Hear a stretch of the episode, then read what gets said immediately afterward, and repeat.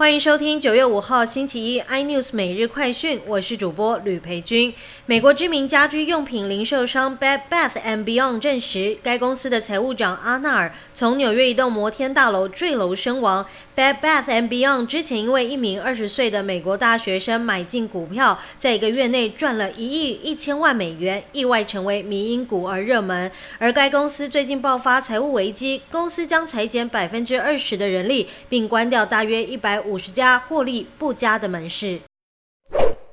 中国持续以严厉封城手段阻断疫情，目前已经有三十三座城市遭封，六千五百万居民被关在家。之前被辞职又被禁言的中国前交银国际首席策略师洪浩在 Twitter 发文分析，目前被封的城市占了中国 GDP 的百分之三十五，第三季 GDP 会比第二季还要更惨，全年的 GDP 年增率将衰落到百分之三以下。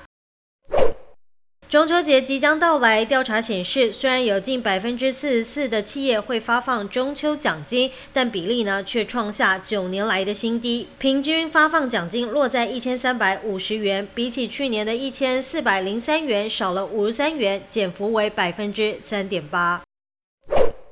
美国限制 GPU 双雄超维辉达高阶人工智慧晶片出货到中国，震撼半导体业。但因为美国政府又出现禁令转折，给予缓冲期到明年三月及明年九月，业界认为这将出现华为海思事件重演。中国若出现期限前拉货、多备库存，台积电、日月光、细品、金源电等供应商短期反而受惠。更多新闻内容，请锁定有线电视四八八八 MOD。五零四三立财经台 iNews 或上 YouTube 搜寻三立 iNews。感谢台湾最大 Podcast 公司声浪技术支持。您也可以在 Google、Apple、Spotify、KKBox 收听最新 iNews 每日快讯。